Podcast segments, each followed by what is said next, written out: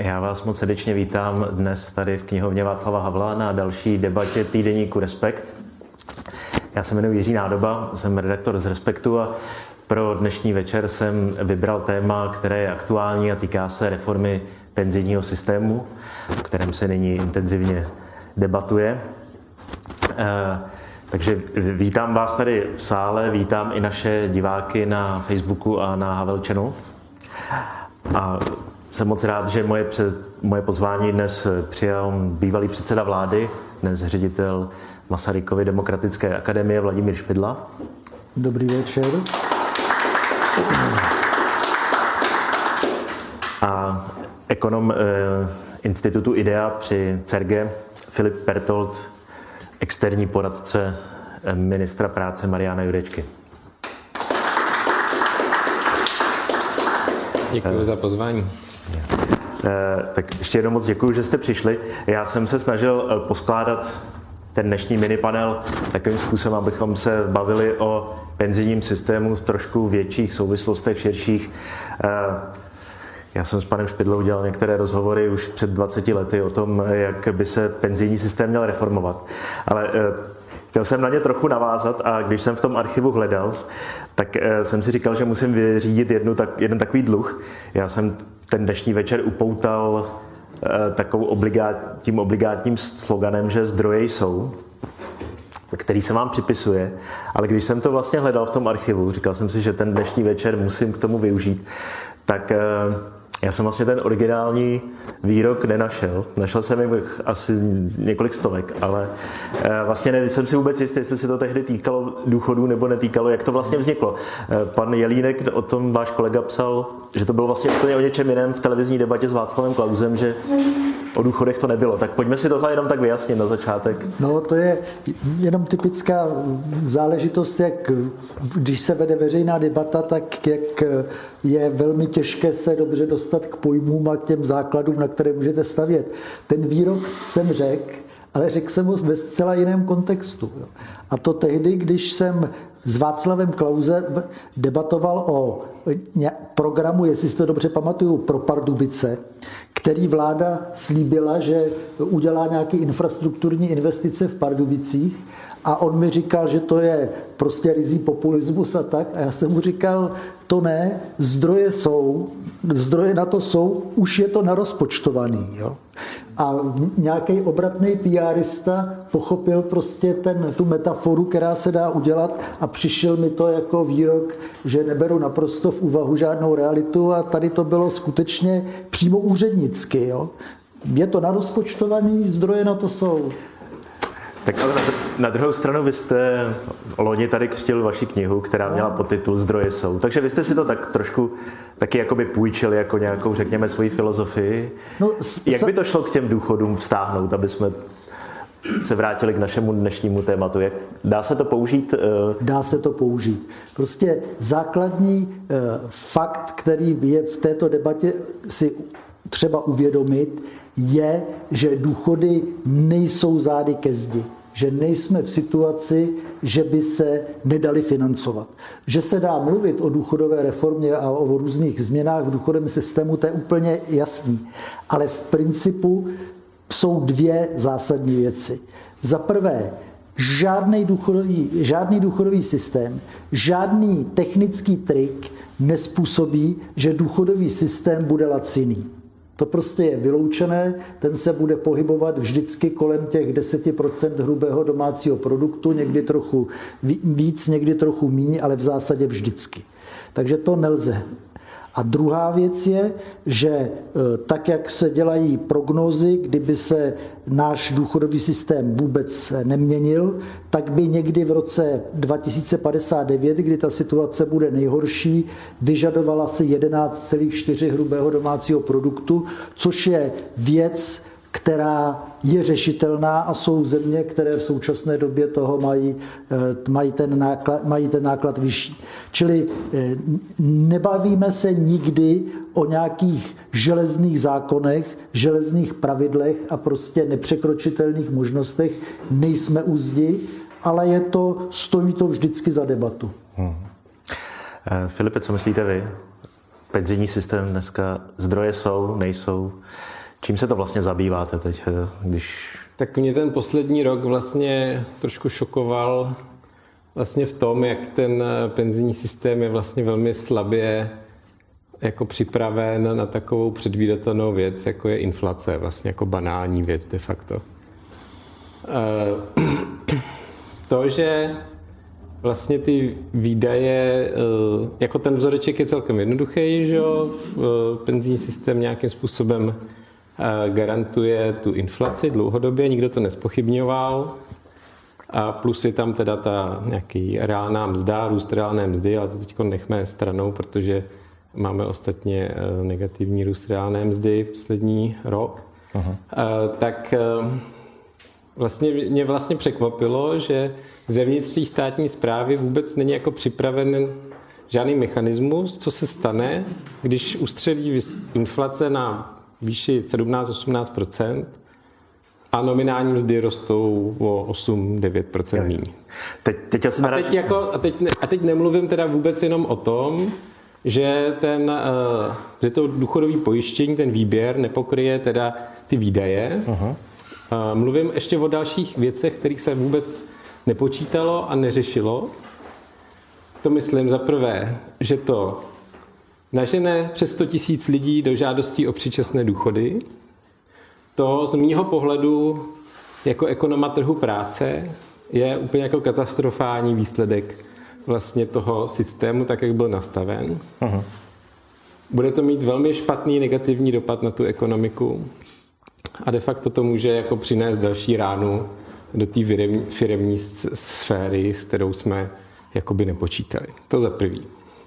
Za druhý, z nějakého naprosto nepochopitelného důvodu ty mimořádné valorizace výrazným způsobem zvyšují důchody těm vyšším důchodům. A to i procentně.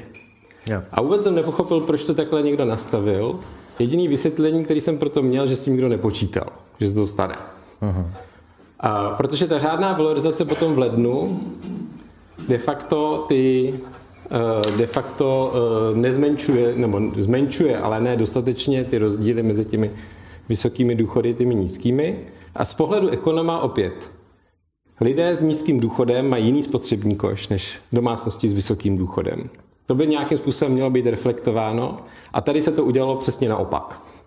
To znamená, domácnosti s nízkým důchodem mají vyšší podíl eh, výdajů na potraviny, energie uh-huh. a tak dále a těm my přidáváme procentně míň. Kdybychom prodávali jenom pro boha jenom uh, absolutních částkách míň, ale my dáme procentně míň, než těm vysoko, vysoko jako těm domácnostem s vyšším důchodem. Proč se dohání zásluhovost v době vysoké inflace? Jo, jo. Opět. Velké selhání podle mě všech vlád důchodových komisí, co tu za tu posledních 20 let bylo.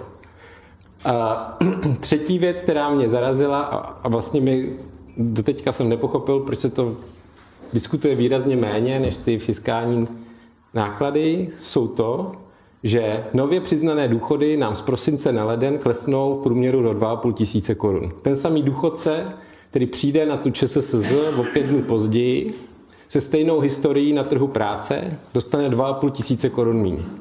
Prostě jenom proto, že nestihl ty valorizace předchozího roku. Proč? Kdo to mohl jako dopustit, že se to takhle nadizajnovalo? Uh-huh. Nespravedlnost na celý rok, na, na celé roky.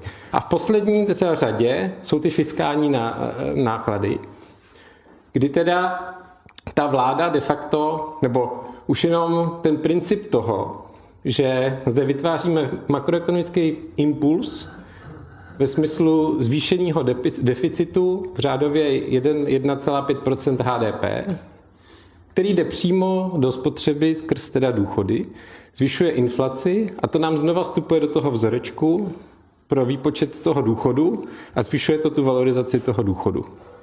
Pokud někdo zasadil do toho důchodového systému tento vzoreček, tak měl ale přijít také s tím, co se stane, kde vzít teda ty peníze z daňových příjmů, pokud tedy nastane tato situace, protože pokud se to nepokryje daňovým příjmem, tak to logicky zvyšuje deficit a zvyšuje to inflaci a zase nám to zvyšuje ty důchody skrz ty valorizace. Jo. E, tak eh, vypadáte docela na zlobeně. Vy jste teď schrnul vlastně jeden jako velký problém, který je ta aktuální inflace a ty akutní tlaky, které tam vznikají a které se teď vláda snažila řešit narychlo eh, tou změnou červnové valorizace a teď se připravují ještě nějaké další změny eh, toho, jak bude to přidávání eh, vypadat do budoucna. Možná pojďme teda probrat toto, protože pak ještě je tady ten velký problém toho, že někdy v budoucnu za deset let se celý ten systém dostane do nějakého stavu, v kterém se zdá, že ty zdroje začnou docházet. Nebo Aspoň tak, jak je to dnes nastaveno. To není pravda. Ale k tomu se pojďme vrátit potom. Eh, pojďme probrat tu inflaci teď. Tak eh, vy jste, když jste to s ministrem probírali, tak eh, nic takového loni jste já, já, to já, jako, nebo... já nechci, nebudu a ani jsem nedělal, nekomentoval rozhodnutí té vlády a ten timing toho, jak to udělali, je to jejich politické rozhodnutí. Ale chci říct jednu věc. Jakmile začne růst ta inflace, uh-huh v tom okamžiku už měníte pravidla hry, no pravidla během hry. Jo, tak prostě ta... jakmile vám začne růst inflace a ten systém je nastavený tak, jak je, a je úplně jedno, jestli máte, jestli máte před volbama, po volbách, jestli je jaro, léto, podzim, zima, v tom okamžiku, kdy vám začne růst inflace, tak ten politik je vystaven toho, že těm lidem rostou náklady. Výrazným způsobem rostou náklady na to žití a nějakým způsobem úprava toho valorizačního mechanismu znamená, extrémně politicky nepopulární řešení, které nějakým způsobem vlastně de facto z mýho pohledu jako ekonoma mění pravidla během hry.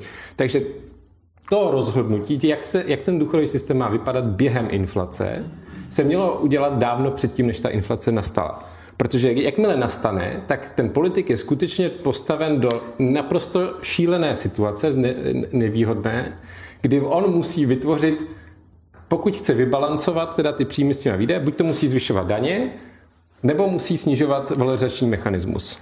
Uh, ne, já je, rozumím, jasně. Takže Jenom, jako diskuze jako, že... o tom, jestli ta vláda měla, jako z mýho pohledu, ano, měla zasáhnout dřív, ale já jako úplně chápu z pohledu, jako z, samozřejmě z pohledu ekon, ek, akademika, jasně, tak měli začít mnohem dřív, jasně, ale já nejsem v té politické situaci, já nenesu tu politickou odpovědnost, já nenesu tu kůži na trh. A já to úplně chápu z pohledu toho eh, politika, že jakmile ta inflace začne růst, tak je to extrémně problematický to řešit. Já rozumím, já vás z toho ani jako neskouším. Eh, já jsem zdůraznil slovo externí poradce, že nemáte Ale jako zodpovědnost já, já jako za to, ani co dělají. Nechci jako dávat odpověd, jako já, pro Jenom... mě je největší problém to, že se to tady neřešilo preventivně. Buď to se mělo říct, když přijde takto vysoký inflační šok, valorizace bude vypadat trošku jinak, než prostě jsme zvyklí, anebo mají se na to najít teda zdroje z nějakých dodatečných daňových příjmů, které a priori ale definujeme. Uh-huh. A ne, že je budeme post, uh, post factum hledat.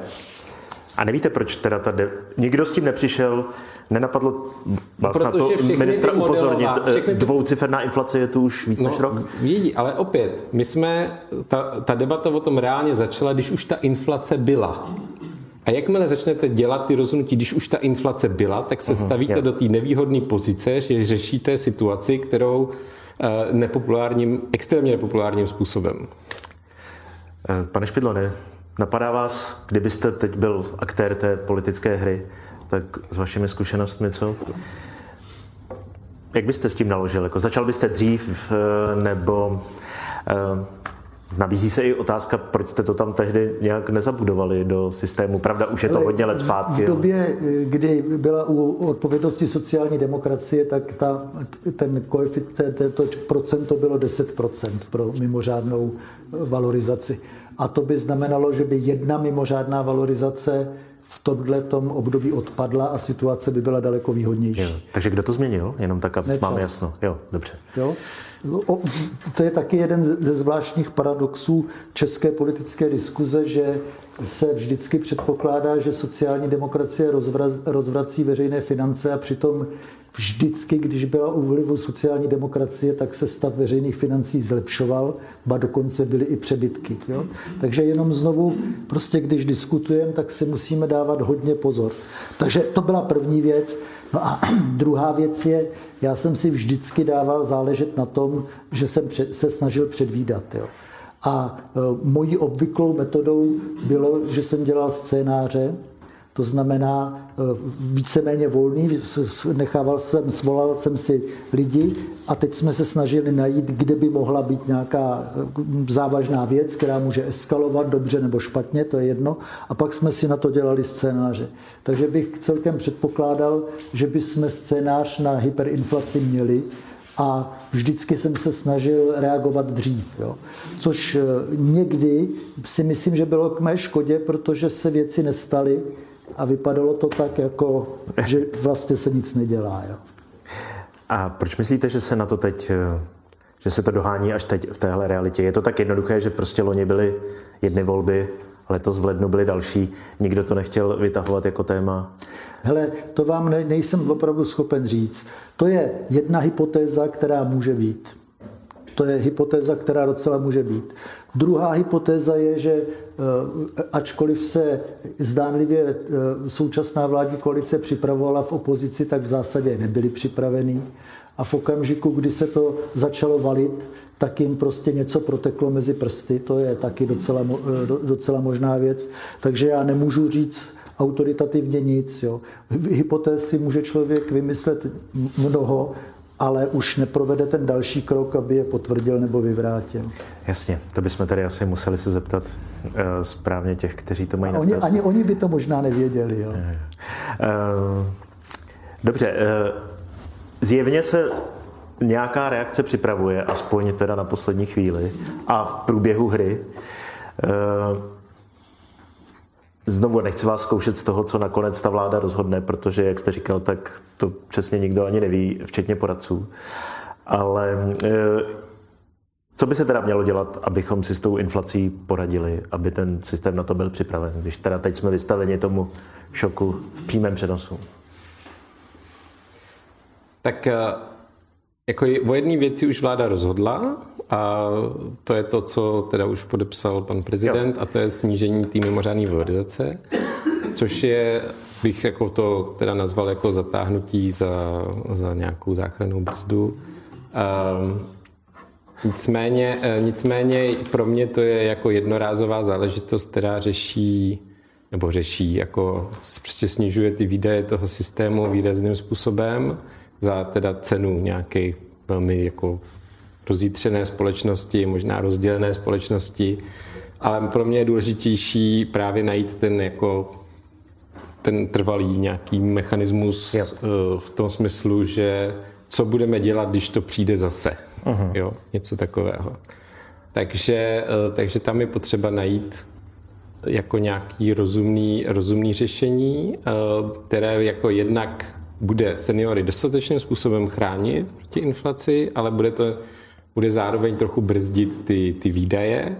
Případně teda, jestli jsme ochotní se teda preventivně, proaktivně dohodnout na nějakých dodatečných příjmech, tak já jsem jako pro, ale jako nevidím to na tom politickým, to by jako muselo dojít k politické dohodě všech aktérů, uh-huh. které jsou relevantní hráči a tam to teda jako opravdu nevidím, protože všechny strany, které máme v současné chvíli parlamentu, jako nechtějí zvyšovat daně vůbec, jako de facto, jako jo, i když za cenu velkého zadlužení, což je jako pro mě jako dost velký schvál. V té koalici někdo snad prý i by byl jo, pro, ale když jako, jako si vemu dominantní síly, tak jako ano, ODS, eh, dejme tomu Topka a já nevím, SPD, tak ty z těchto těch dominantní síly o zvyšování daní, teda nevím, jestli jste od nich něco někdy slyšel, ale já ne. A, takže, e, takže bych jako očekával, že se vytvoří mechanismus, který bude aspoň trošku jednak řešit ty problémy, o kterých jsem mluvil, ve smyslu, proč zvyšujeme vyšší důchody víc než nižší důchody, uh-huh. proč naháníme lidi na ČSSZ, aby si zažádali o předčasný důchod, jako vysává to trh práce, vytváří to další inflační yep. tlaky, e, to, to jsou jako důležité věci, potom jako proč ty prosincoví důchodci ještě stihnou ty mimořádné valorizace a lednoví už jako nestihnou. A to prostě je nelogičnost. A za, a za poslední teda to, aby e, ty výdaje byly aspoň trošku bržděný ve smyslu, pojďme se bavit o pravidlu, OK, budeme mít inflace plus část reálné mzdy, ale ta reálná mzda do toho bude vstupovat i v negativním smyslu. Například Jo. Nebo e, v Německu valorizují podle mest, růst, růstu mest, je to ale jiný systém, takže asi to nemá jako úplně e, možnost to tady jako pře, e, přenést sem. Ale pojďme se o tom reálně bavit, o těch jako preventivních krocích, co se bude dít, jako když, co se bude dít, když. Jo? To je jedna věc. A druhá věc jsou ty jako celkový valorizace, když, jsou, když je situace normální. Je jako jo, jo, jo. inflace plus polovina ráné mzdy, to ten vzoreček, který chceme.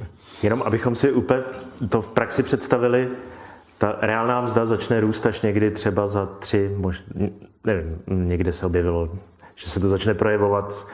Eh, Dan Prokop potom teď psal článek eh, až za víc let, tak po celou tu dobu by to znamenalo kopírovat jenom inflaci třeba. No to už teď je v té legislativě, což je další věc, to nikdo netušil. Jako, eh, nebo málo lidí, většina lidí si myslí, že jakmile začne růst reálná mzda, teď se začnou valorizovat důchody podle reálné mzdy, tak to není. Bude se čekat, až se de facto ta úroveň reálné mzdy dostane na úroveň no, no, no. před tím inflačním šokem, eh, před tím poklesem a pak teprve to začne růst podle reálné mzdy, ty důchody. Ale to nic nemění na tom, že tenhle ten inflační šok, který jsme prožili a ty vysoké důchody, které z toho byly vypočítané v tom systému, jdou velmi dlouho a budou zvyšovat pokud by se nic nestalo, teda opět s tou mimořádnou valorizací, tak tam budou jako velmi dlouho. Ehm, vy byste, pane Špidlo, zatáhl za záchranou brzdu spolu s vládními poslanci teď, ehm, když to bylo na stole? No záleží, za jakou záchranou brzdu. Jo? Já bych zatáhl za záchranou brzdu nalezení odpovídajících příjmů. Protože když si uvědomím, že superhrubou mzdu zlikvidovala eh, vlastně vládní koalice, nebo teďka opozice i koalice rukou společnou a nerozdílnou pravidelný příjem zhruba 100 miliard korun, no tak eh, vidím, že eh, těch záchranných brzd je víc. Že, a připadáme opravdu těžko obhajitelné, abych se snažil stabilizovat eh, veřejné finance prostřednictvím snižování životní úrovně důchodců. No, to je prostě nesprávný. Ten, ta zátěž se má naložit na silnější ramena. Uh, jasně. A ani jako v té situaci, kdy ty reálné mzdy nerostou, eh, ty, které mají financovat v tom průběžném systému ty důchody, tak nabízí se logika, že by to mělo nějak dýchat spolu. Tak... No tak to dýchá spolu, když nerostou reální mzdy, tak prostě se důchody nezvyšují o, o růst mest, tak je tam prostě nula. Jo. Tak se to zvyšuje jenom na inflaci. A teď se A... snižují, takže není... Eh, ne, to není, protože nepředpokládám, že bude inflace 10-15 eh, let, ale eh, všichni, i když tomu se dá věřit jenom omezeně, tak říkají, že třeba za tři roky budou zase 2%. A pak ten způsob valorizace způsobuje, že důchody se průběžně snižují v porovnání s reálnou mzdou a ty výpočty ukazují, že, tak, že každým rokem se z toho důvodu zvyšuje podíl důchodců, kteří jsou e, v příjmové chudobě. Hmm. No jo. Jo, čili jak byste zatáhl? Takže jo, tak ano, zatáhnout za brzdu, ale zároveň s tím zvýšit daně a získat nové příjmy. Ale pořád, prostě duch, vždycky, když se říká, důchodový systém je neudržitelný, tak hmm. proč? Je neudržitelný důchodový systém, který potřebuje 8% hrubého domácího produktu, 9%, 10%, 11%, 12%. Kde je nějaká pevná hranice? Není. Jo? Uh... Takže to je první věc. A e, bude teda důchodový systém udržitelný, když zlikvidujeme důchody o 50%? Tak bude udržitelný nebo nebude? Jo? Protože přece udržitelnost důchodového systému taky spočívá v tom, že poskytne nějakou sociální podporu že prostě eh, zajistí eh, životní eh, základnu pro důchodce, kteří celý život pracovali hmm. a musí mít v současné době odpracováno 35 let, to není málo. A když si vezmete, že za každý ta, nevím, jaká je roční produkce, hrubý domácí produkt na hlavu, ale určitě je přibližně tak milion až něco, něco víc v průměru, takže za těch 35-40 let to jsou nějaké peníze, které poskytli. Jo, takže tím se pomalu dostáváme k té druhé dlouhodobější otázce, kdy tedy teď máme vysokou inflaci, ta nás překvapila, ten systém se chová nespravedlivě, nelogicky, draze, mm, paradoxně, tak doufejme, že nastanou nějaké změny, které to eh, nějak upraví. Eh, ale do budoucna Možná ještě by to chtělo trošku eh, dovysvětlit tu filozofii, tedy že když se vrátíme k tezi, že zdroje jsou, tak já se omlouvám, ale na první pohled pro moji generaci to nevypadá úplně tak, že jsou v kontextu toho, že počty těch lidí, kteří budou důchod pobírat a kteří ho budou platit, tak eh, se vyvíjí jako nepříznivým směrem vzhledem k tomu systému, takže pokud máme udržet stejný objem peněz, které se odvádějí a které se inkasují, tak eh, ta hra nevychází. Eh, takže jak vy to myslíte, že ty Ale zdroje... vy, samozřejmě, že vychází. Otevřete si nějakou zprávu rozpočtové rady.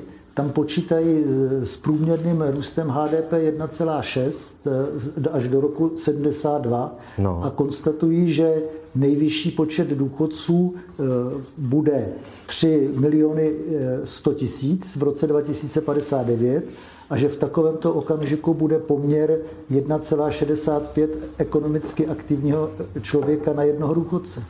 A že náklady na důchody, a to už oni počítají i s tou hyperinflací, takže náklady na důchody se z dosavadních 8% hrubého domácího produktu doberou na 11,4 a klesnou za dalších 10 let, od toho roku 59 klesnou zase na 10 HDP.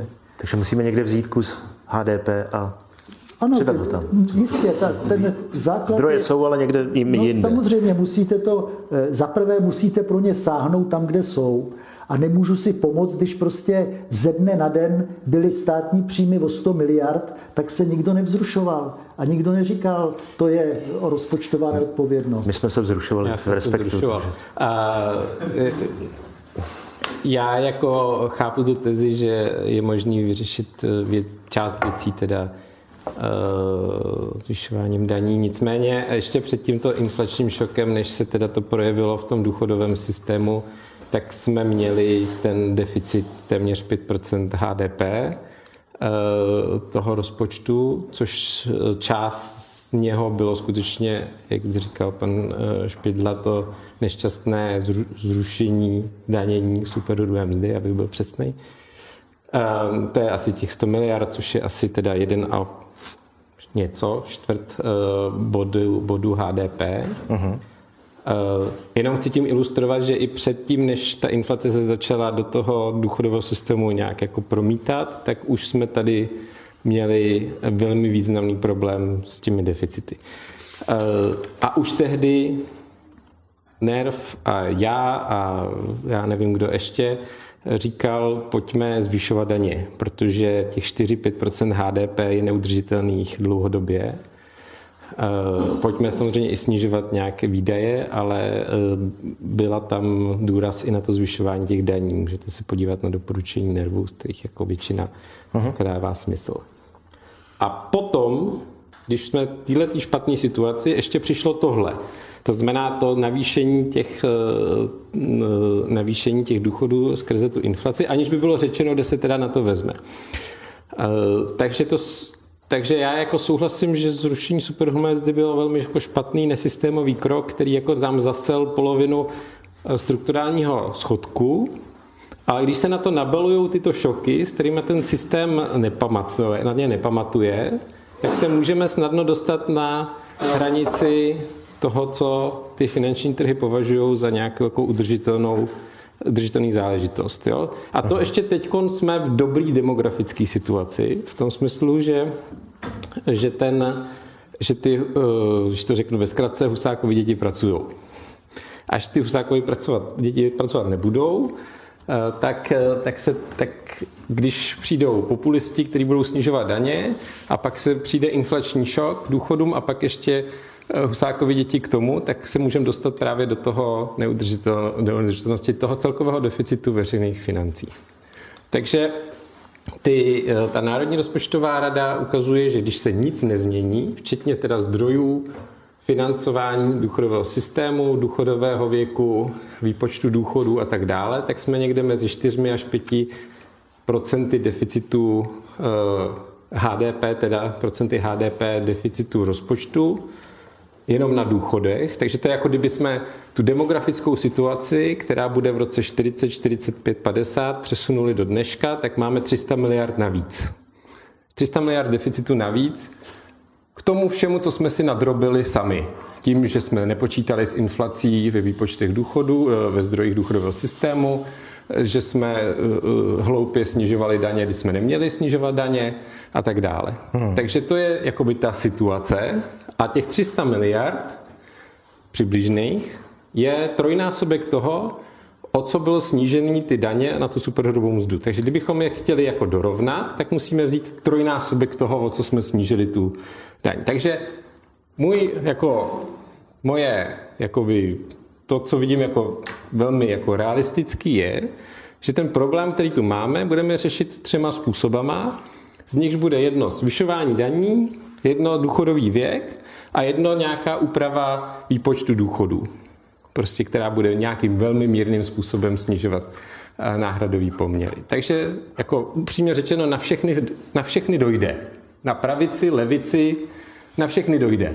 Všichni jo. si tam uplatnějí to svoje, eh, protože jinak podle mě ten, ten problém, který tam máme, nevyřešíme. Eh, jo, žádný proutek neexistuje zázračný.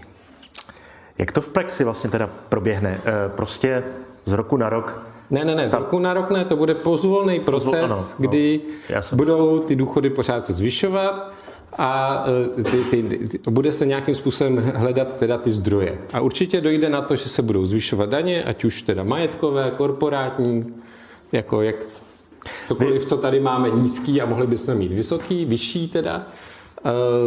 K tomu nějakým způsobem snad bude probíhat to pozvolné zvyšování důchodového věku takže to nějakým způsobem vyberem tu zatáčku, pokud se na ní budeme dostatečně jako připravovat včas. Jako. No, tady je problém, že část parlamentu jako má pocit, že ten problém neexistuje, jako že je důchodová reforma, jak říkal Andrej Babiš, je, že neví, co to je a že jediné, co zná, je zvedat důchody. Jo, čili ti, co to chtějí nějak jako se k tomu postavit, tak jsou konfrontováni s tím, že někteří nechtějí. To já chápu, proč. A jenom tak, jako když si představíme ten horizont té dekády dopředu, tak eh, prostě postupně ta politická reprezentace bude pod nějakým tlakem, tak to bude tak jako polaďovat eh, rok od roku a ono to nakonec nějak vyjde. Myslíte, že vlastně teda No to bude záviset, jestli jako Nic uděláme třeba to rozhodnutí včas o tom postupném pomalém navyšování důchodového věku, tak v současné chvíli zvyšuje se o dva měsíce. To nejde udělat z roku na rok. Můžete z roku na rok zvýšit daně. To jo, ale zvýšit důchodový věk nejde z roku na rok. Uh, takže, takže pokud se neudělají některé ty kroky výrazně včas a druhý návrh ministerstva MPSV, já si to teda nevymýšlím ty návrhy, ani to není moje jako role, je nějakým způsobem postupně mírně snižovat ty náhradový poměr, velmi pozvolná, u nově přiznaných důchodů, tak pokud neuděláme ty kroky včas, a nebudou velmi pozvolné a ta společnost se tomu bude moc přizpůsobit, tak jak se přizpůsobila zvyšování důchodového věku od roku 96 do dneška, eh, tak potom přijdou ty nárazové kroky, které budou mnohem víc bolet. A toho já se jako bojím, protože to bude vytvářet té společnosti jako ne, nepříjemné situace a eh, politicky i ekonomicky. Co třeba by nastalo? Co bude bolet? Jak to bude vypadat? No, ano, jedna z věcí, která záleží, do jakých ty, v té polovině 30. let, v jakém stavu ty veřejné finance budeme mít. Protože to je ten buffer, který nám tam, který jsme tam nedávno měli. Jo, jenom a teď už, ho, teď už ho ztrácíme, protože jsme udělali nesmyslný nějaký kroky. Ty ho, ho ztrácíme a teď je otázka, kde teda, a to vám nikdo neřekne, kde jako ty finanční trhy řeknou, tohle je v pohodě, ještě vám ten desetiletý dluhopis koupím, protože prostě vidím, že máte nějakou perspektivu a kde ne. A já to nevím, kde je ta hranice. Jo, ne, já, a, se, já jenom chci a, vědět, jak to bude vypadat, až ta hranice nastane. No, Jakože no, ta hranice, najednou... ta, jakoby ta hranice, kterou nechci zbytečně strašit, protože jako nechci strašit, ale ty jako nejhorší scénáře jsou jako nucený vyrovnání schodku státního rozpočtu na nula, protože vám nikdo nebude půjčovat ty dluhopisy. To znamená skokové zvyšování daní a skokové snižování výdajů. Ani jedno nechci. Jo. Eh, Pane Špidlo, vy byste podepsal teda tu trojkombinaci, že budeme muset prostě postupně výhledově kombinovat. Jak vy říkáte, nové zdroje v několika počtech procent HDP, ale zároveň něco dělat s věkem odchodu do důchodu a se samotnou výší důchodu. Podívejte Nebo V první řadě, když se mluví o důchodové reformě, tak je to totální prázdnota. Jo? A e, v zásadě to, co já vidím jako realistické, je upravovat promyšleně současný průběžný systém. Jako představa zavádění nějakých kapitálových modelů a podobně nemá vůbec žádný smysl, protože e, už v dobách ještě e, před 20, opravdu i 20 lety bylo zjevný, že kdyby se měl udělat tento přechod, tak by to vyžadovalo ještě jeden hrubý domácí produkt, který byste potřeboval mít na krytí těch transakčních nákladů. No. Čili, e, do, do, no jo, je, je to No. tak. Jo, je to tak. Takže a když se podíváte na hyperinflace a na úspěšnost eh, kapitálových systémů, tak vidíte, že prostě je to odsaď pocať a každou chvíli je nějaká banka nejistá a podobně. Takže to, ne, to není žádná cesta. Takže cesta je promyšlená reakce na e, situaci uvnitř současného důchodového systému. Ale tady bych chtěl říct, že ještě jedna věc, na kterou mi vůbec jako nikdo to nediskutuje. Jo. Za prvé, řekl bych, že až obludný, obludnou váhu má demografie, a to e, v- v té diskuzi větší, než jí přísluší, protože demografie je jedna z mála společenských věd, kde můžete spolehlivě předvídat na jednu až dvě generace. Jo. A není to zdání. Takže vy můžete zhruba říct, kolik bude lidí starších 65 let jo, a tak dále. Žádný jiný parametr takhle spolehlivě definovat nemůžete. tak proč říkáte, že se to přeceňuje? No, protože ostatní parametry, které jsou podstatně důležitější, se neberou v úvahu. Jo, protože nejdou tak dobře předpovědět. Protože nejdou tak dobře předpovídat. Tře- Třeba které? No například růst. Jo? Například. Jo? To, No ale růst, eh, růst přece funguje tak, že ti, kdo berou ty mzdy, tak se Ale tak účastní toho nefunguje- růstu, růstem těch mest a tak důchodci by rádi podíl na těch mzdách, tak to je přece relativní. Ne? no, částečně tak funguje, ale prostě hrubý domácí produkt se neodehrává jenom prostřednictvím mest a prostřednictvím lidské práce. Máte kapitálové výnosy a všechno možné další. A to je věc, o které chci mluvit. Protože náš ekonomický systém nástupem umělé inteligence a digitalizace se radikálně mění a náš daňový systém to nedokáže sledovat.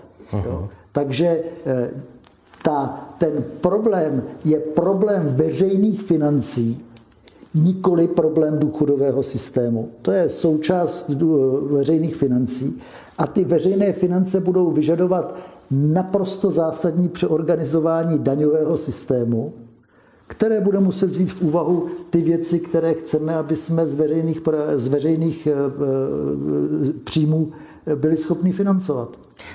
Čili eh, se může docela, jak říkal už kdysi Marx, práce mrtvá je nahrazovaná prací živou, teda práce živá je nahrazovaná prací mrtvou a případně se vám velmi snadno může stát, že lidi nebudou potřeba jako producenti, ale budou významní pro ekonomiku jako, jako konzumenti. Jo, Čili tak my když- nebereme v úvahu, jak radikálně se mění naše společnost. A uvedu ještě jeden dílčí eh, problém čistě technického rázu. Velké množství lidí se dostává do oblasti neevidované práce, která jim nezakládá nárok na sociální ochranu. A těch lidí bude přibývat. To je jasné, to je problematická věc, ještě se k ní dostaneme, ale předtím jakoby znělo to jako takový trochu kontrapunkt k tomu, že jedna, jeden scénář může být ten katastrofický, že v jednu chvíli nám ty peníze nikdo nepůjčí a ta mm, nerovnováha povede k tomu, že najednou ze dne na den budeme muset eh, škrtat výdaje na věci, na které jsme zvykli a rychle zvedat daně. Ale jako byste nabízel ještě nějaký alternativní scénář, že všechno vlastně může docela dobře dopadnout díky tomu, že přijde růst a ekonomika se nějak transformuje. Pojďte to ještě rozvést trošku, jenom aby jsme se teda neutopili v té depresi, jak by to celé mohlo za deset let třeba vypadat. Ale princip, eh, základní eh, fakt je, že nám nepůjčej, když nezměníme daňový systém. Náš daňový systém, tak jak je koncipovaný, se stane stále méně účinným, takže koláč bude, ale nůž bude tak tupý, že z něj nedokážeme nic uříznout.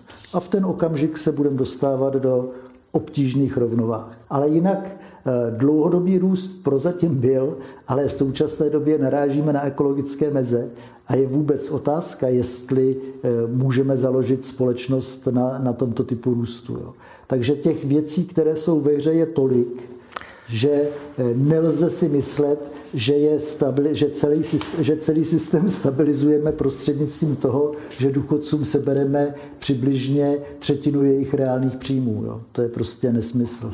Ne, tak to asi ani nikdo nenavrhoval, ne? Nebo jo? Ale všechny ty úvahy k tomu směřují. Když, vám, když tady pan kolega říká, že se bude snižovat náhradový poměr, no tak náhradový poměr dlouhodobě je kolem 40% a Národní rozpočtová rada říká, že v roce, já nevím, 2060 bude 4,43%, jo, že se v zásadě nezmění.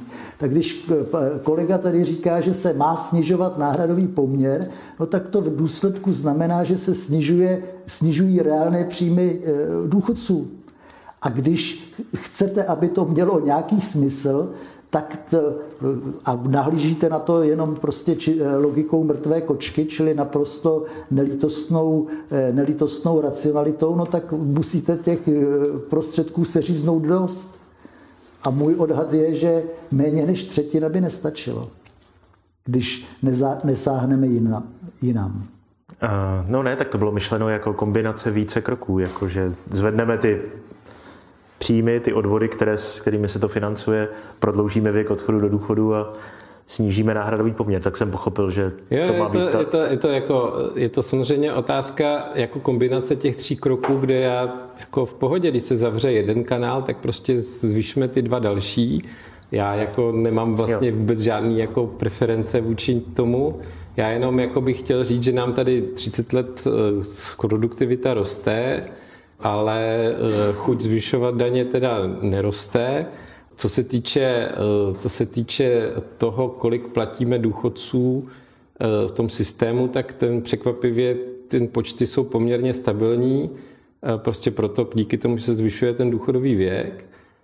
A za třetí jsem chtěl říct, že počty pracující jsou eh, výrazně vyšší, než se očekávalo před 20 lety, prostě protože přišli cizinci, jo, s kterými se dřív nepočítalo. Eh, to, co nás čeká s tím nástupem důsákových dětí, je nejen, že to je demografický zlom jako nepříznivý, ale taky je důležitá ta rychlost, jo? protože tam se narodilo 100, 180 tisíc lidí, Eh, za rok. Předtím pár let to bylo o 50 tisíc míň a potom v 80. letech zase o 50 tisíc míň, pak to kleslo zase o, o 30 tisíc míň, takže nejde jenom o to, o to, jakože ta stárne celá Evropa, ale jde o tu rychlost, která nás jako je před náma. A kdybychom chtěli jako vykompenzovat třeba cizinci ten demografický šok, tak to znamená každý rok přijímat zhruba tolik Ukrajinců, kolik jsme přijali letos, takže to není moc jako realistický, nehledě na to, že teda ty cizinci tady můžou dostárnout a zůstat v tom systému.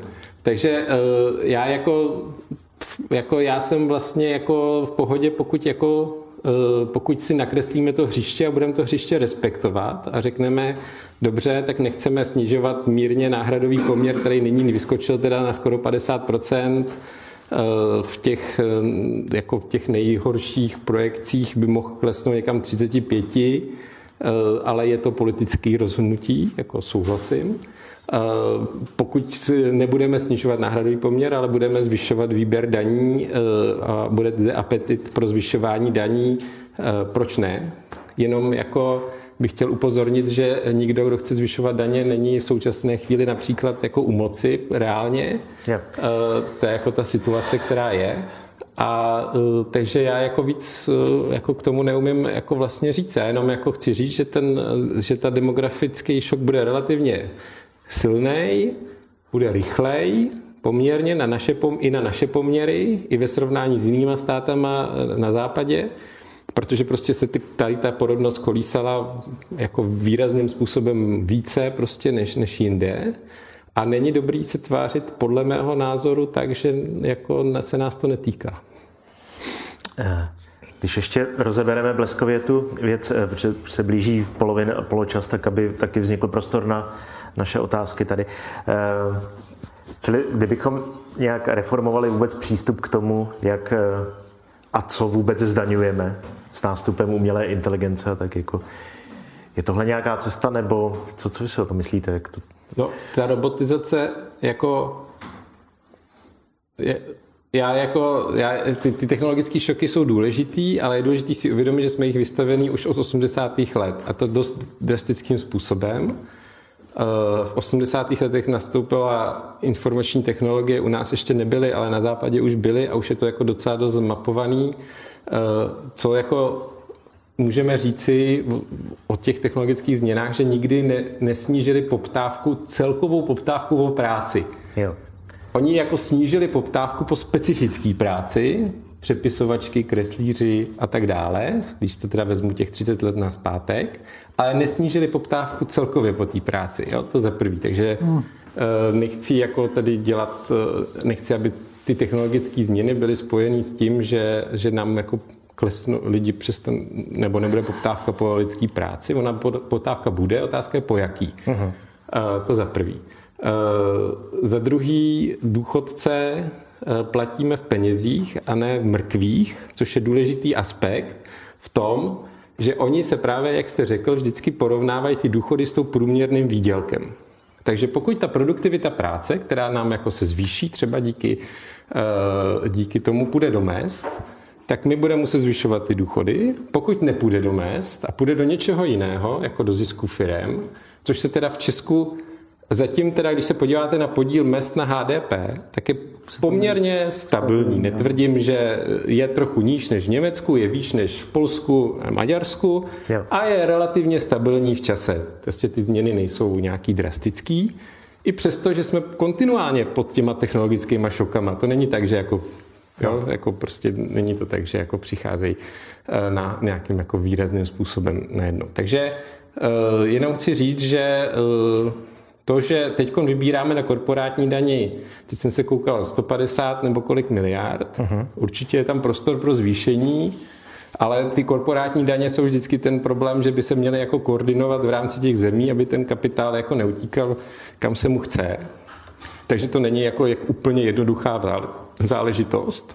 Eh, ale určitě jako pokud se dohodneme se zbytkem Evropy, harmonizace a tak dále, tak proč ne? Ale jenom jako chci říct, že 300 miliard, který je ten, kdybychom tu demografii přenesli na dnešek, je dvojnásobek toho, co vybereme na korporátní daní dnes.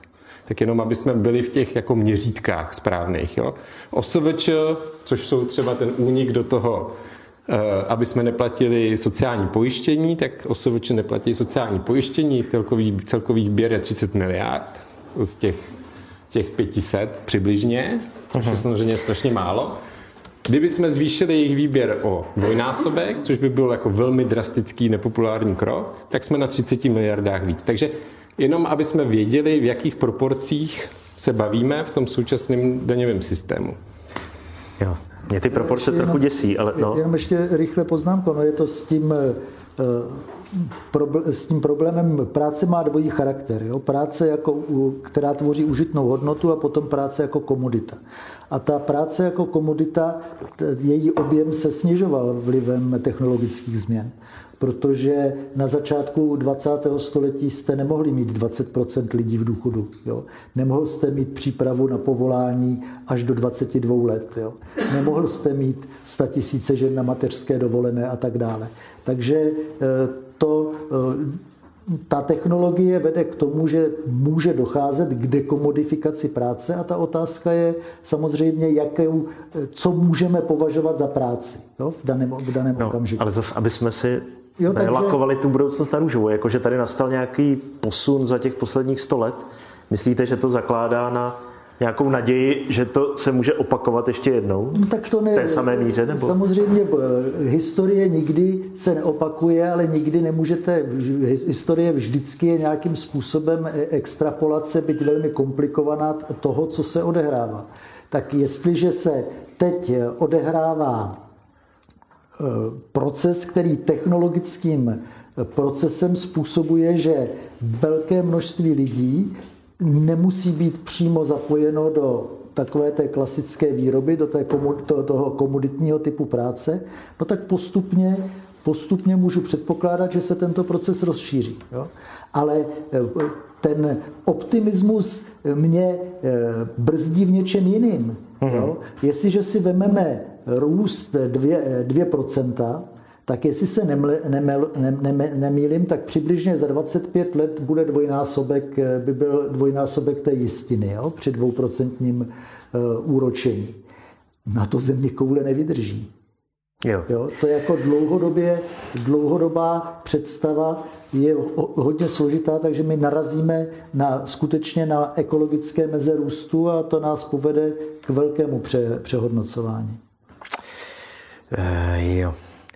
Tak eh, jenom připravte si nějaké otázky, jestli tam vzadu máme mikrofon. Jo, tady už rovnou jednu máme. Jenom vás poprosím, abyste vydrželi, protože když nevydržíte, tak ti, co se na nás dívají, mikrofon se řeší. Tak já ještě řeknu jednu otázku, než se to vyřeší.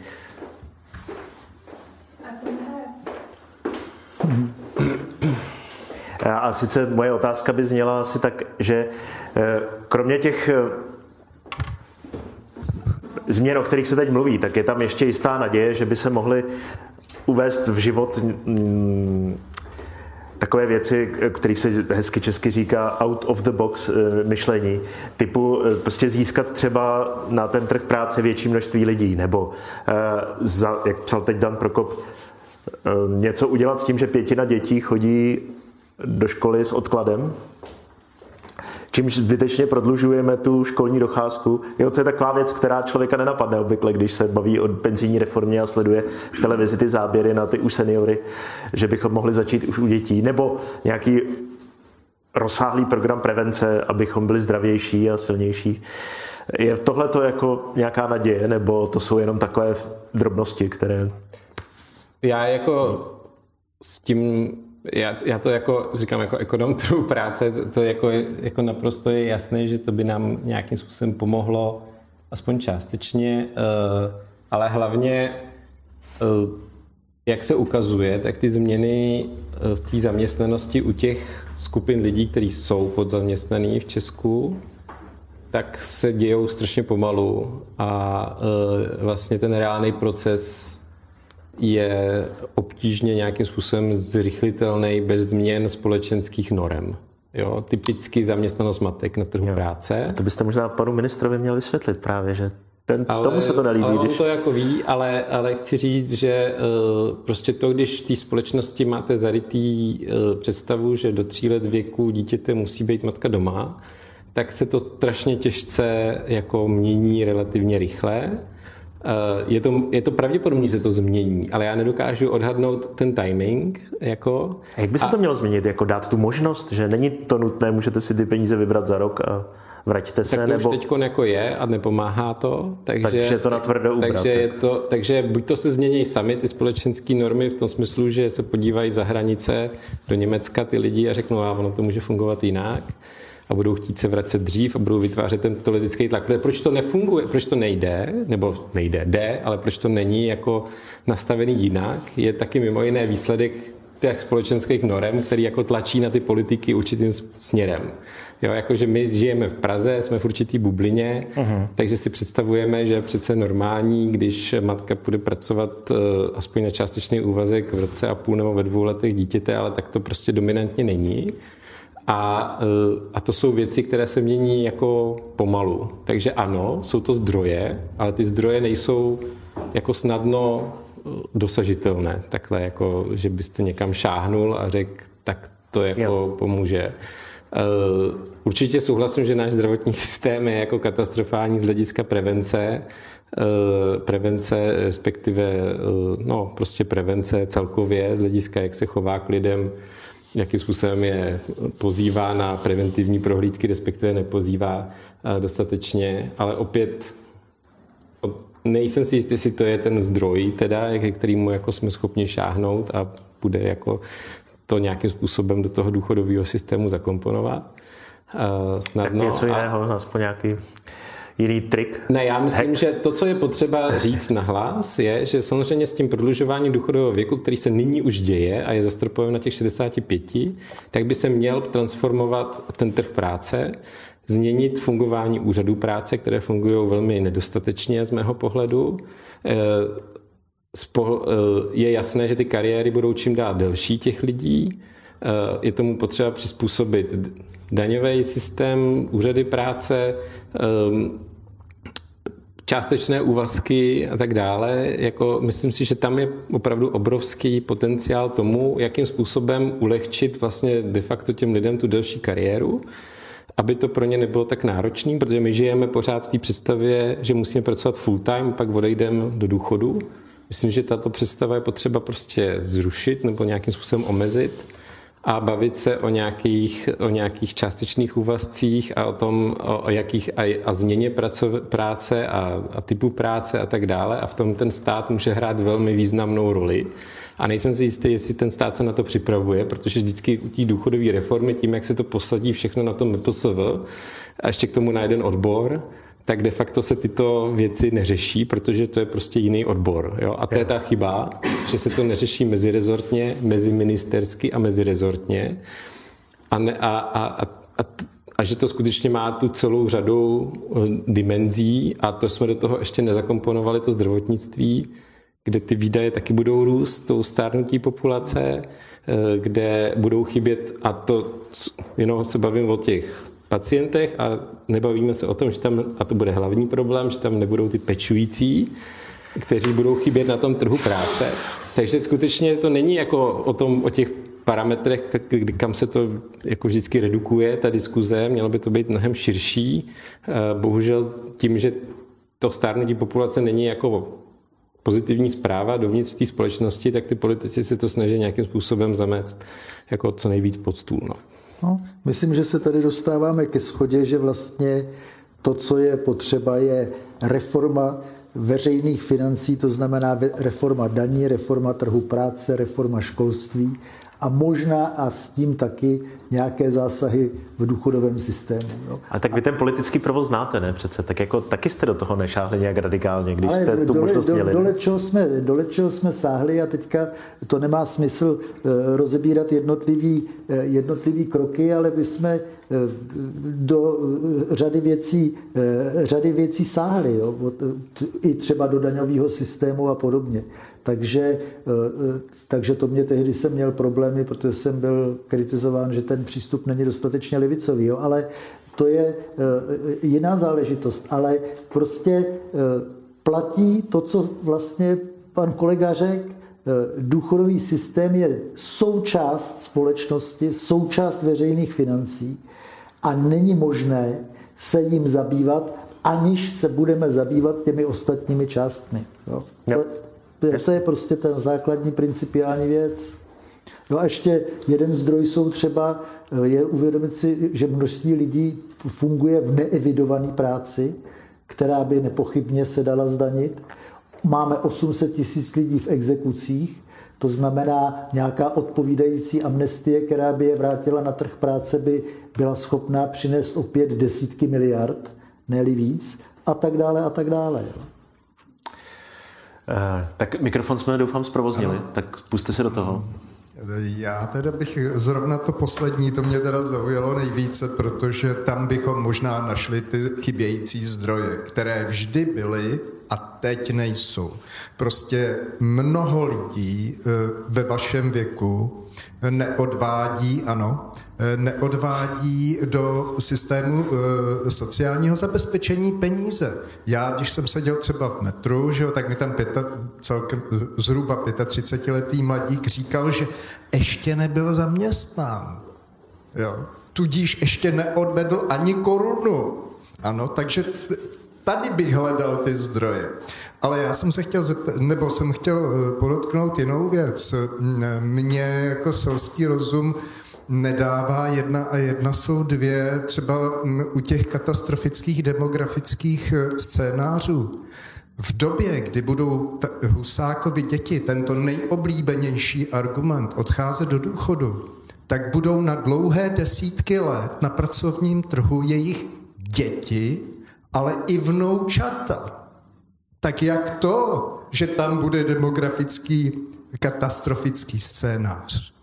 Jak to? Zase bych jako, nechci tady dělat jako 300 miliard není kat, jako úplný katastrofický scénář a jenom říkám, že když nebudeme zodpovědně financovat své veřejné finance, tak tady a budeme prostě valit ty deficity dostatečné výši, tak bychom ne, nemuseli zvládnout tu, tu demografii. Za druhý, doporučuji vám se podívat na počty narozených dětí čase a uvidíte, že ty Husákovy děti ty děti neporodili. Který, tam, který vám, ne vůbec, ne v té výši, no. prostě těch, ty Husákovy děti rodili ve výši, a teď mě teda neberte za slovo, možná to Jedno pan kolega, 100, 100, rodilo se 110-115 tisíc eh, dětí přibližně, když rodili Husákovi děti. A těch Husákových dětí se narodilo 180 tisíc rok. Takže ano, rodili děti, ale mnohem méně než ty jejich rodiče. Jo? Takže to vytváří ten, ten problém. A e, no, takže vlastně od 90, když to vzal od 90. let, tak 90. léta jsme měli 90 eh, tisíc, 92 tisíc narozených ročně, polovinu toho, co bylo na začátku 70. let. Potom se to teda zvýšilo v roce 2003, 4, 5 na přes 100 tisíc, 110 tisíc. Teď jsme někde kolem těch 100 tisíc zhruba zase. Yes, zase mě neberte za slovo úplně.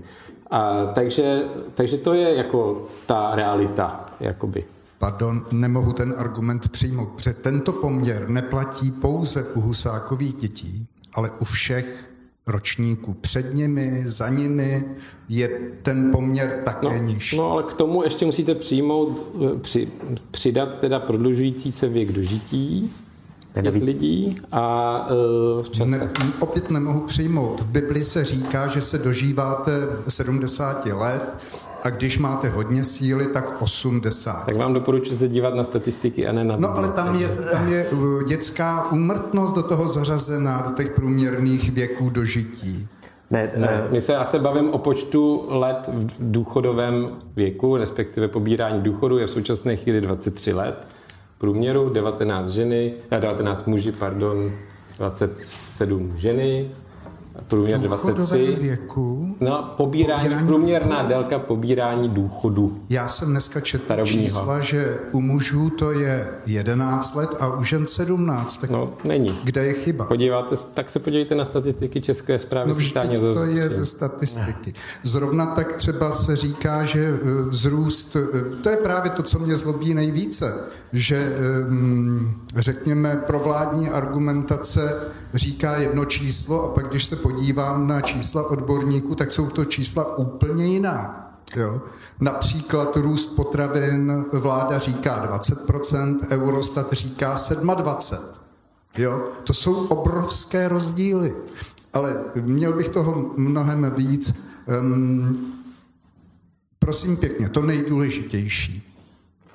Když teď říkáme teda, že největší zátěž jsou důchody, tak já jenom si tak zběžně řeknu, jenom si tak eh, od pasu vystřelím, řekněme, že inflace byla třeba, eh, když to vemu složeným úrokem za poslední 4-5 let eh, dohromady 30%, celková výše dluhu je 2 biliony 750 miliard, takže 30% z 2 bilionů 750 mi dává pokles hodnoty dluhu 900 miliard. A my se tady bavíme o 20.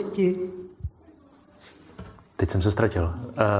Uh, já se snažím najít uh, totiž tu demografii, abyste si nemyslel, že si s někým dopisuju.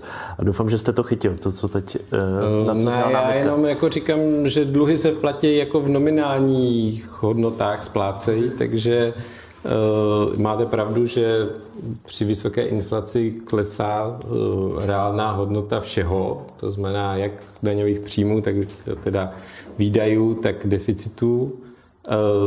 Já jako za mě můžu říct, že prostě 4-5% HDP deficit není dobrý jako držet dlouhodobě. Jsme v tom docela jako v té Evropě na tom dost špatně. A ty zkušenosti prostě jsou takové, že takhle dlouhý, takhle vysoký deficit se dá rolovat jenom po nějakou jako omezenou, omezenou dobu. A jak už jsem řekl, tak eh, zvyšování daní je pro mě eh, jako eh, do určité míry rozumné řešení, pokud k tomu je nějaká politický konsenzus. Ale měl přijít už před tím inflačním šokem, který se teda promít nějakým způsobem do těch důchodů. Ehm, víc k tomu asi neumím, neumím říct. No a můžete mi tedy říct, nebo takhle, mílím se, když mám dojem, že vládě vlastně ta vysoká inflace obrovsky vyhovuje. Myslím že ne. Těch 900 miliard uspořených je prima, ne? To je jedna věc. Druhá věc, že ne, obrovsky vzrostl výběr DPH, spotřební daně, odešat se valí nominálně eh, vyšší a vyšší. Jo, k tomu bych měl jednu poznámku k té DPH, ještě než abych, než abych to zapomněl, tak na ní jsem se zrovna díval na ten výběr, eh, že vzrostl o vlastně o de facto o výši nominálních mest, jo, protože se snížila spotřeba eh, lidí reálně to znamená, že eh, lidé nenakupují o to prostě stejný počet, stejný množství zboží, nakupují méně a proto se to DPH zvýšilo ten výběr z roku na rok jenom o 10%, nikoli teda o 18 nebo 20%, protože se spotřeba prostě snížila. Jinak, jako jestli spochybnujete ty statistiky, kolik, jak dlouho jsou lidé v důchodu, tak se vás odkážu na Českou zprávu sociálního zabezpečení. Dneska se podívejte na kurz, tam článek říká to 11, uším 1 pro muže a 17 ne, Není to pravda. A druhá věc, paní eh, Olmerová, což je gerontoložka, že jo, tak říká, že eh, zdravé dožití je 65 let, tedy stejné jako věk odchodu do důchodu. To mi připadá tristní. Já jsem mezi tím teda se tady podíval na ta data, jak se vyvíjí demografie a no, teď se mi to tady zaseklo. Ale eh, když se podíváte na současnost, tak když porovnáme počty lidí, kteří jsou 65 plus proti eh, té skupině 20 eh, až 65, tak dneska to vychází zhruba 3 ti prac, a za nějakých 20 let to budou jenom dva. Takže jako tenhle ten poměr je já ten myslím, že je hrozně důležitý. tím, že můj selský rozum tohle to nechápe, tady ten výpočet, který mi říkáte. Ale Druhá tohle věc je, je že se prognoza. určitě nepočítá s migrací. Ta migrace to nezachrání, to je jako... No, 10% to by byla... populace není tak málo. Není, jo? ale otázka je, jak... Migrace je zajímavý problém, mimochodem, protože to je opravdu jedna z těch nejméně, nejsnadněji predikovatelných Eh, predikovatelných eh, veličin. Ale eh, dobře říditelných?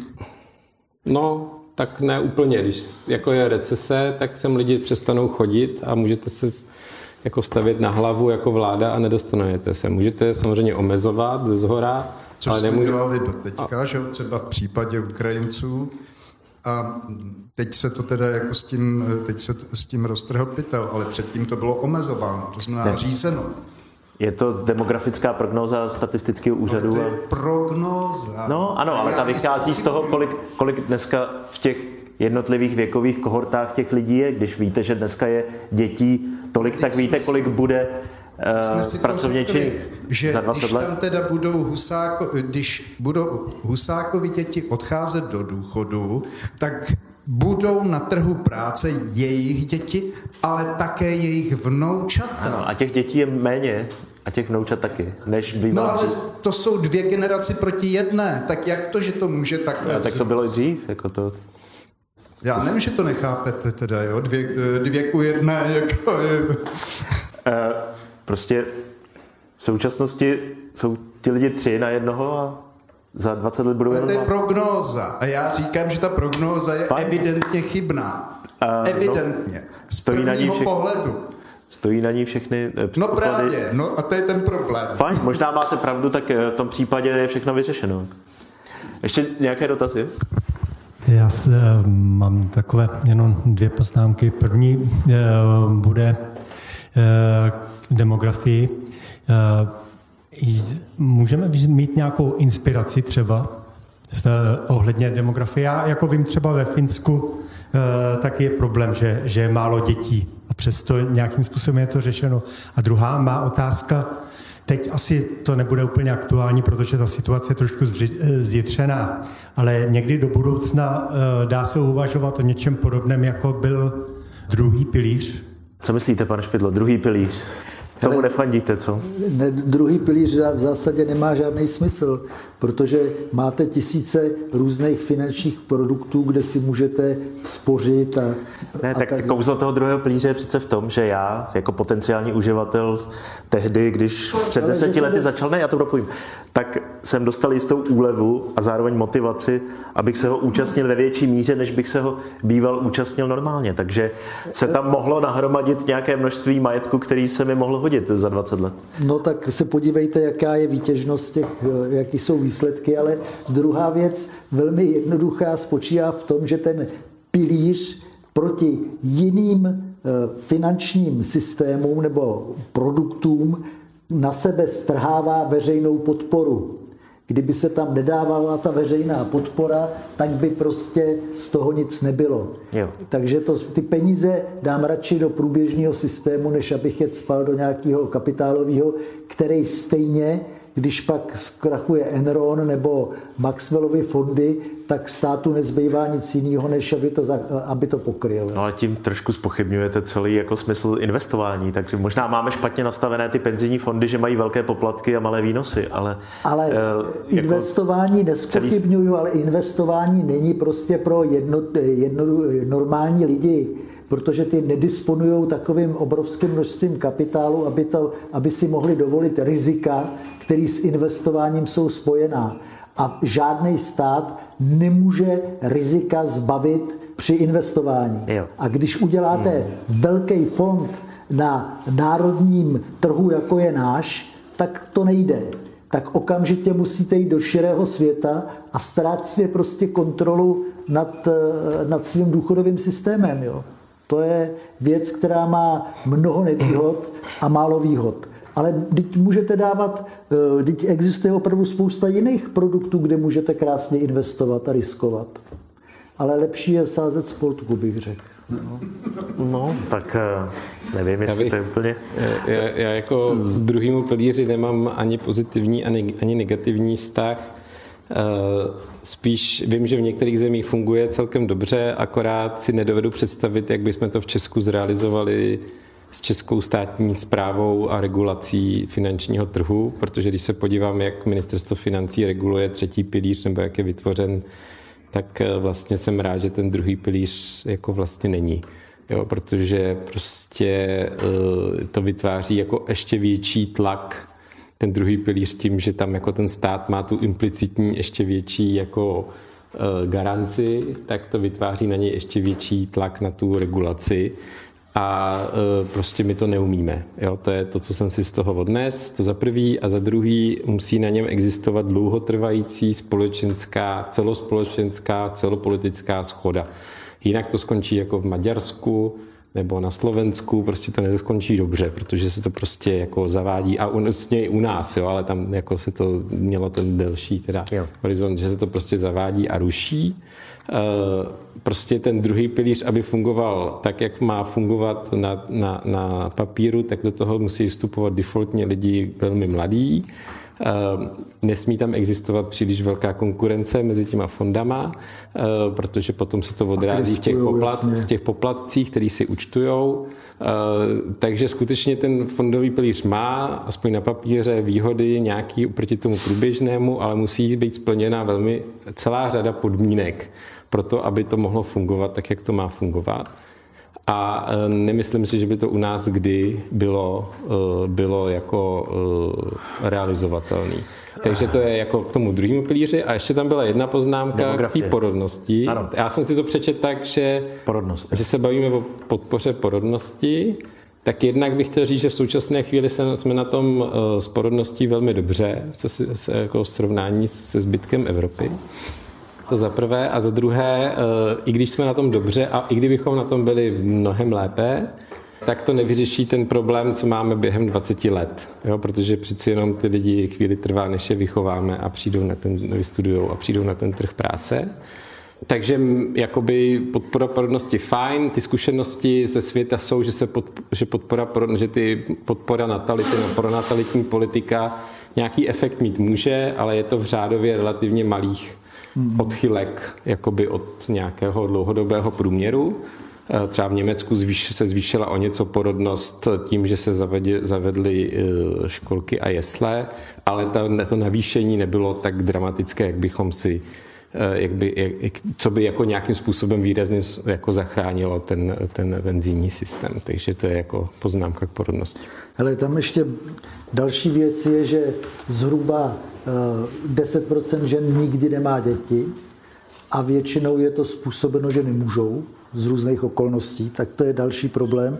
Takže vy musíte mít, abyste měli eh, jako ten náhradový poměr takový, aby se udržovala populace, tak musíte mít porodnost 2,1 a aby narostla, tak byste museli mít porodnost 3, protože porodnost určuje počet matek v té další, eh, v té další no, generaci. ten počet matek teď se nám snižuje, ano, protože, protože to pod jedno, chtěl, pod dvě. No. Chtěl jako jenom připomenout, že v těch 90. letech se rodilo 90 tisíc eh, dětí ročně a tyto slabé ročníky nám teď přicházejí do toho, kdy budou rodit děti.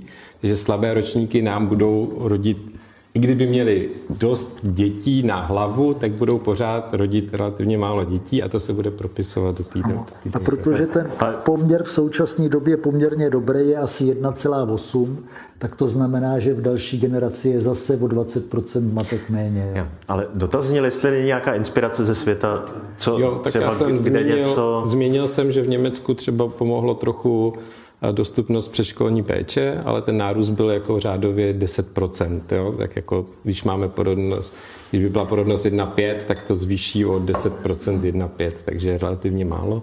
Takže skutečně jako není, ta, ty cesty jsou, ale uh, nejsou, jsou trnitý za prvý a za druhý, uh, za druhý nevedou tak výrazným nárůstům, jak bychom chtěli co, asi. Co vlastně tolik zabralo u těch pověstných husákových dětí? Čím to bylo tehdy? No, asi, asi rodičovské půjčky, pře, především jo, manželské půjčky a no, dobře, přídavky na děti a tak. Jako druhý úspěšný, no ale stejně to nedosáhlo eh, toho náhradový. Ty tam byly ty silné generace, pardon, tam byly ty silné generace těch 40, 40 narozených 46, 7, který zase jo. rodili ty. Protože, protože prostě máte jednu báseň, mám dojem, že eh, komunistického eh, autora mám dojem, že to, že to je Skála a ten má jeden verš dětí jak kuřat, kdo, kdože to způsobil pracovní úřad. Protože za okupace, když jste, měl, když jste měl dítě, tak jste nemusel to totálního nasazení. Takže ohromné množství dětí se narodilo právě těm ročníkům, kteří, kteří žili, byli fertilní, prostě žili, eh, žili v době války, takže to je složitý. Ale úspěšná propopulační politika byla Francie, ta je opravdu úspěšná No ale tam vlastně oni zásadně udělali podporu, bych řekl, rentou v úkonech. Jo. To znamená, no ne, že poskytli těm lidem těm dě, školky, e, možnost mít chůvy a prostě tisíce takovýchhle opatření, které vlastně umožnili umožnili francouzským ženám mít děti a dítě přestalo představovat sociální riziko. Jo? Hmm. A jejich základní koncepce byla, že dítě nesmí být sociální riziko. A ještě se vrátím Německu, Francie. Když jsem se s nima bavil, tak mi eh, jeden odborník německý nebo odbornice německá říkala, že dělali, eh, dělali výzkum ve Francii a v, Něm, eh, v Německu, jak zareaguje mladá žena na nečekané a nechtěné těhotenství. Francouzská žena reaguje výrokem selaví a německá žena reaguje výrokem das ist eine Katastrophe. Eh, tak eh, nevím, k čemu máme blíž. Ale, eh, Máme ještě nějaký dotaz, nebo to zakončíme poezí, to by se možná Václav Havlovi Děkuju. Eh, eh, zaujalo mě, jak jste zmiňovali otázku prevence. Prevence zdraví, myslím, že se o tom jako málo mluví ve smyslu právě dopadu eh, na důchodový systém. Když se podíváme, jsou to údaje z Eurostatu, kolik z výdajů na zdravotní systém se u nás dává na vlastně léčení nemocí, na nakupování přístrojů, vybavování nemocnic a tak dále, oproti tomu, kolik se dává na prevenci, třeba když vezmu Dánsko, tak je to úplně otočené, jako jo, 90 na, na 10, jako jo, úplně otočené. E, pak by byla i nižší pracovní neschopnost, e, méně by vlastně vyplácel stát, byly by vyšší příjmy z těch odvodů v tu chvíli a tak dále, ale myslím si, že se to málo zohledňuje v tom důchodovém systému. Co je toho příčinou, nebo co se v tom dá víc, víc dělat? Že ten průměr by mohl být poměrně silný. Nevím, jak velký. Rezortismus. Prostě v Česku se to všechno řídí podle rezortů. A když řeknete lékařům, že mají řešit public health, tak vám řeknou, že oni o tom neslyšeli, že existuje public health. Protože všichni chtějí řezat, že jo? Nikdo nechce řešit public health. Takže jako nic lepší, žádnou lepší odpověď jako nemám a myslím, že ten covid to úžasným způsobem odkryl. Kdy vlastně se ukázalo, že tu nemáme vůbec žádný autority public health. A to je jako skutečná katastrofa, kterou tady jako čelíme. A e, ty politici se zdravotnictví obecně boje jak čert kříže, nechtějí do toho zasahovat nikterak, e, věří, jako nějak to funguje, tak to nechme, ale jako donutit pojišťovny, aby dávali násobně víc na, na, na ty preventivní programy a osvětové programy. Já jsem se snažil během covidu, aby, e, aby třeba distribuovali leták o tom, kolik eh, eh, lékařů si myslí, že je eh, očkování bezproblémový. Byl to strašný problém přesvědčit tu pojišťovnu, aby to vytvořila ten leták. Prostě se všichni se bojejí, že to bude vyhodnocený jako neefektivní výdaj. Prostě protože žijeme v systému, kdy každá koruna musí být doložená jako efektivní nebo jako vyložen, jako vynaložená takže tam je ten problém celého toho řízení i nastavení ostatně toho školství, eh, z toho vzdělávání těch, těch lékařů. Prostě v Čechách nemáme jednu katedru public health, Jo, jenom Co to je, počkejte, přesně public health? No, jako, v Česku, já myslím, že to jsou ty hygieny. veřejné zdraví, ale v zásadě to totiž je sociálně vědní obor. Jo? To nejsou jenom hygieny, teda. Ne, to jako nejsou jasno, jenom jo. hygieny. To jsou Životní styl a já nevím, co eh, všechno. Ovliv, komunikace s lidma, health communication, prostě zjišťování chování, jak, jak chování lidí ovlivňuje to, jak se chovají ke svýmu zdraví, k tomu, uh-huh. proč chodí k lékaři, za jakých podmínek chodí, proč tam chodí pozdě, jak to udělat, aby chodili včas Eh, v zásadě je to sociálně vědní obor, jo. který do té medicíny prostě v Česku nezapadá. No, a lékař má, lékař má body v době, kdy řeže, že jo? Oni, no, no, no, se stará jakoby dopředu a neřeší se to, jste to řekli, neřeší se to jako projekt jako mezirezortní, že jo? Ty komise jsou při MPS, no, třeba, jasný, no. ale už to není jako, jako dohromady. Jako, jako... A, a ještě je to horší mnohem. To komise je při MPS při odboru sociálního pojištění a odbor zaměstnanosti je někde jinde, no. jo, na tom ministerstvu. Takže to ještě je jako mnohem horší, než, než to, že to není mezirezortní, mezi ministerstvo. Jo, myslím, že když půjdete do historie, tak zjistíte, že jsem v době, kdy jsem byl premiér, tak jsme se o to pokoušeli to vytvořit a v okamžiku, kdy jsem zmizel, tak to, to zmizelo, protože to bylo opravdu tak proti systému. Jo. Náš systém má rád monumentalitu a veřejné zdraví není monumentální, protože ten člověk si tu nohu nepřijde, ne, ne, ne, ne, nezmrzačí a nepřijde, abyste ho řezal.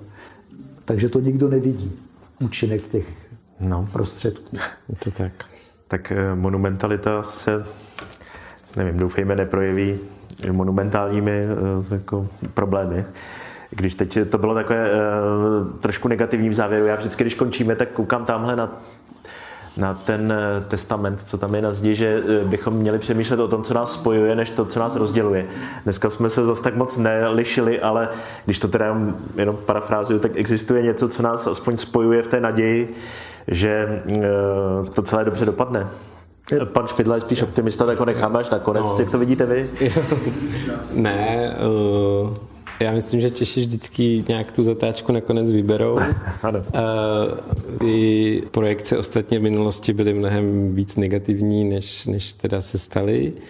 nakonec, takže doufejme, že kvůli té migraci teda mimochodem a kvůli teda tomu po, po, důchodovému věku, nicméně mám trošku jak jsem byl jako poměrně dost pozitivní v, tom, v těch veřejných financích do té doby covidu, tak mám pocit, že v posledních dvou letech se něco zlomilo a v tom přístupu k těm veřejným financím i jako všeobecně na všech stranách barikády, pravice, levice, středice, veřejnost.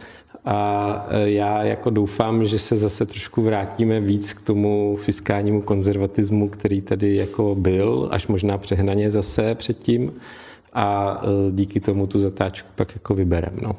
Co myslíte, pane Špidlo, vybereme? Na závěr poslední slovo, než to uzavřeme. Já si myslím, že, vzá, e, že ano, protože ta e, fungování lidské společnosti je opravdu velmi, trvalo velmi dlouho a vždycky jsme překonávali nejrůznější krize velmi divoké a prostě základní vztah, který stabilizuje důchodový systém, je, že pořád mají rodiče rádi své děti a děti mají rádi své rodiče. Jako najdete incidenty, to je jasný, ale tenhle ten základní vztah, ten funguje. Takže až bude nutné věci řešit a průběžně je nutné je řešit, tak tato solidarita nebo toto vědomí bude hrát, eh, bude hrát roli a vždycky to nějak dopadne. Prima, tak moc děkuji, máme půl deváté, tak eh, musíme končit. Eh, já ještě jednou moc děkuji mým hostům Filipu Pertoldovi, Vladimíru Špidlovi.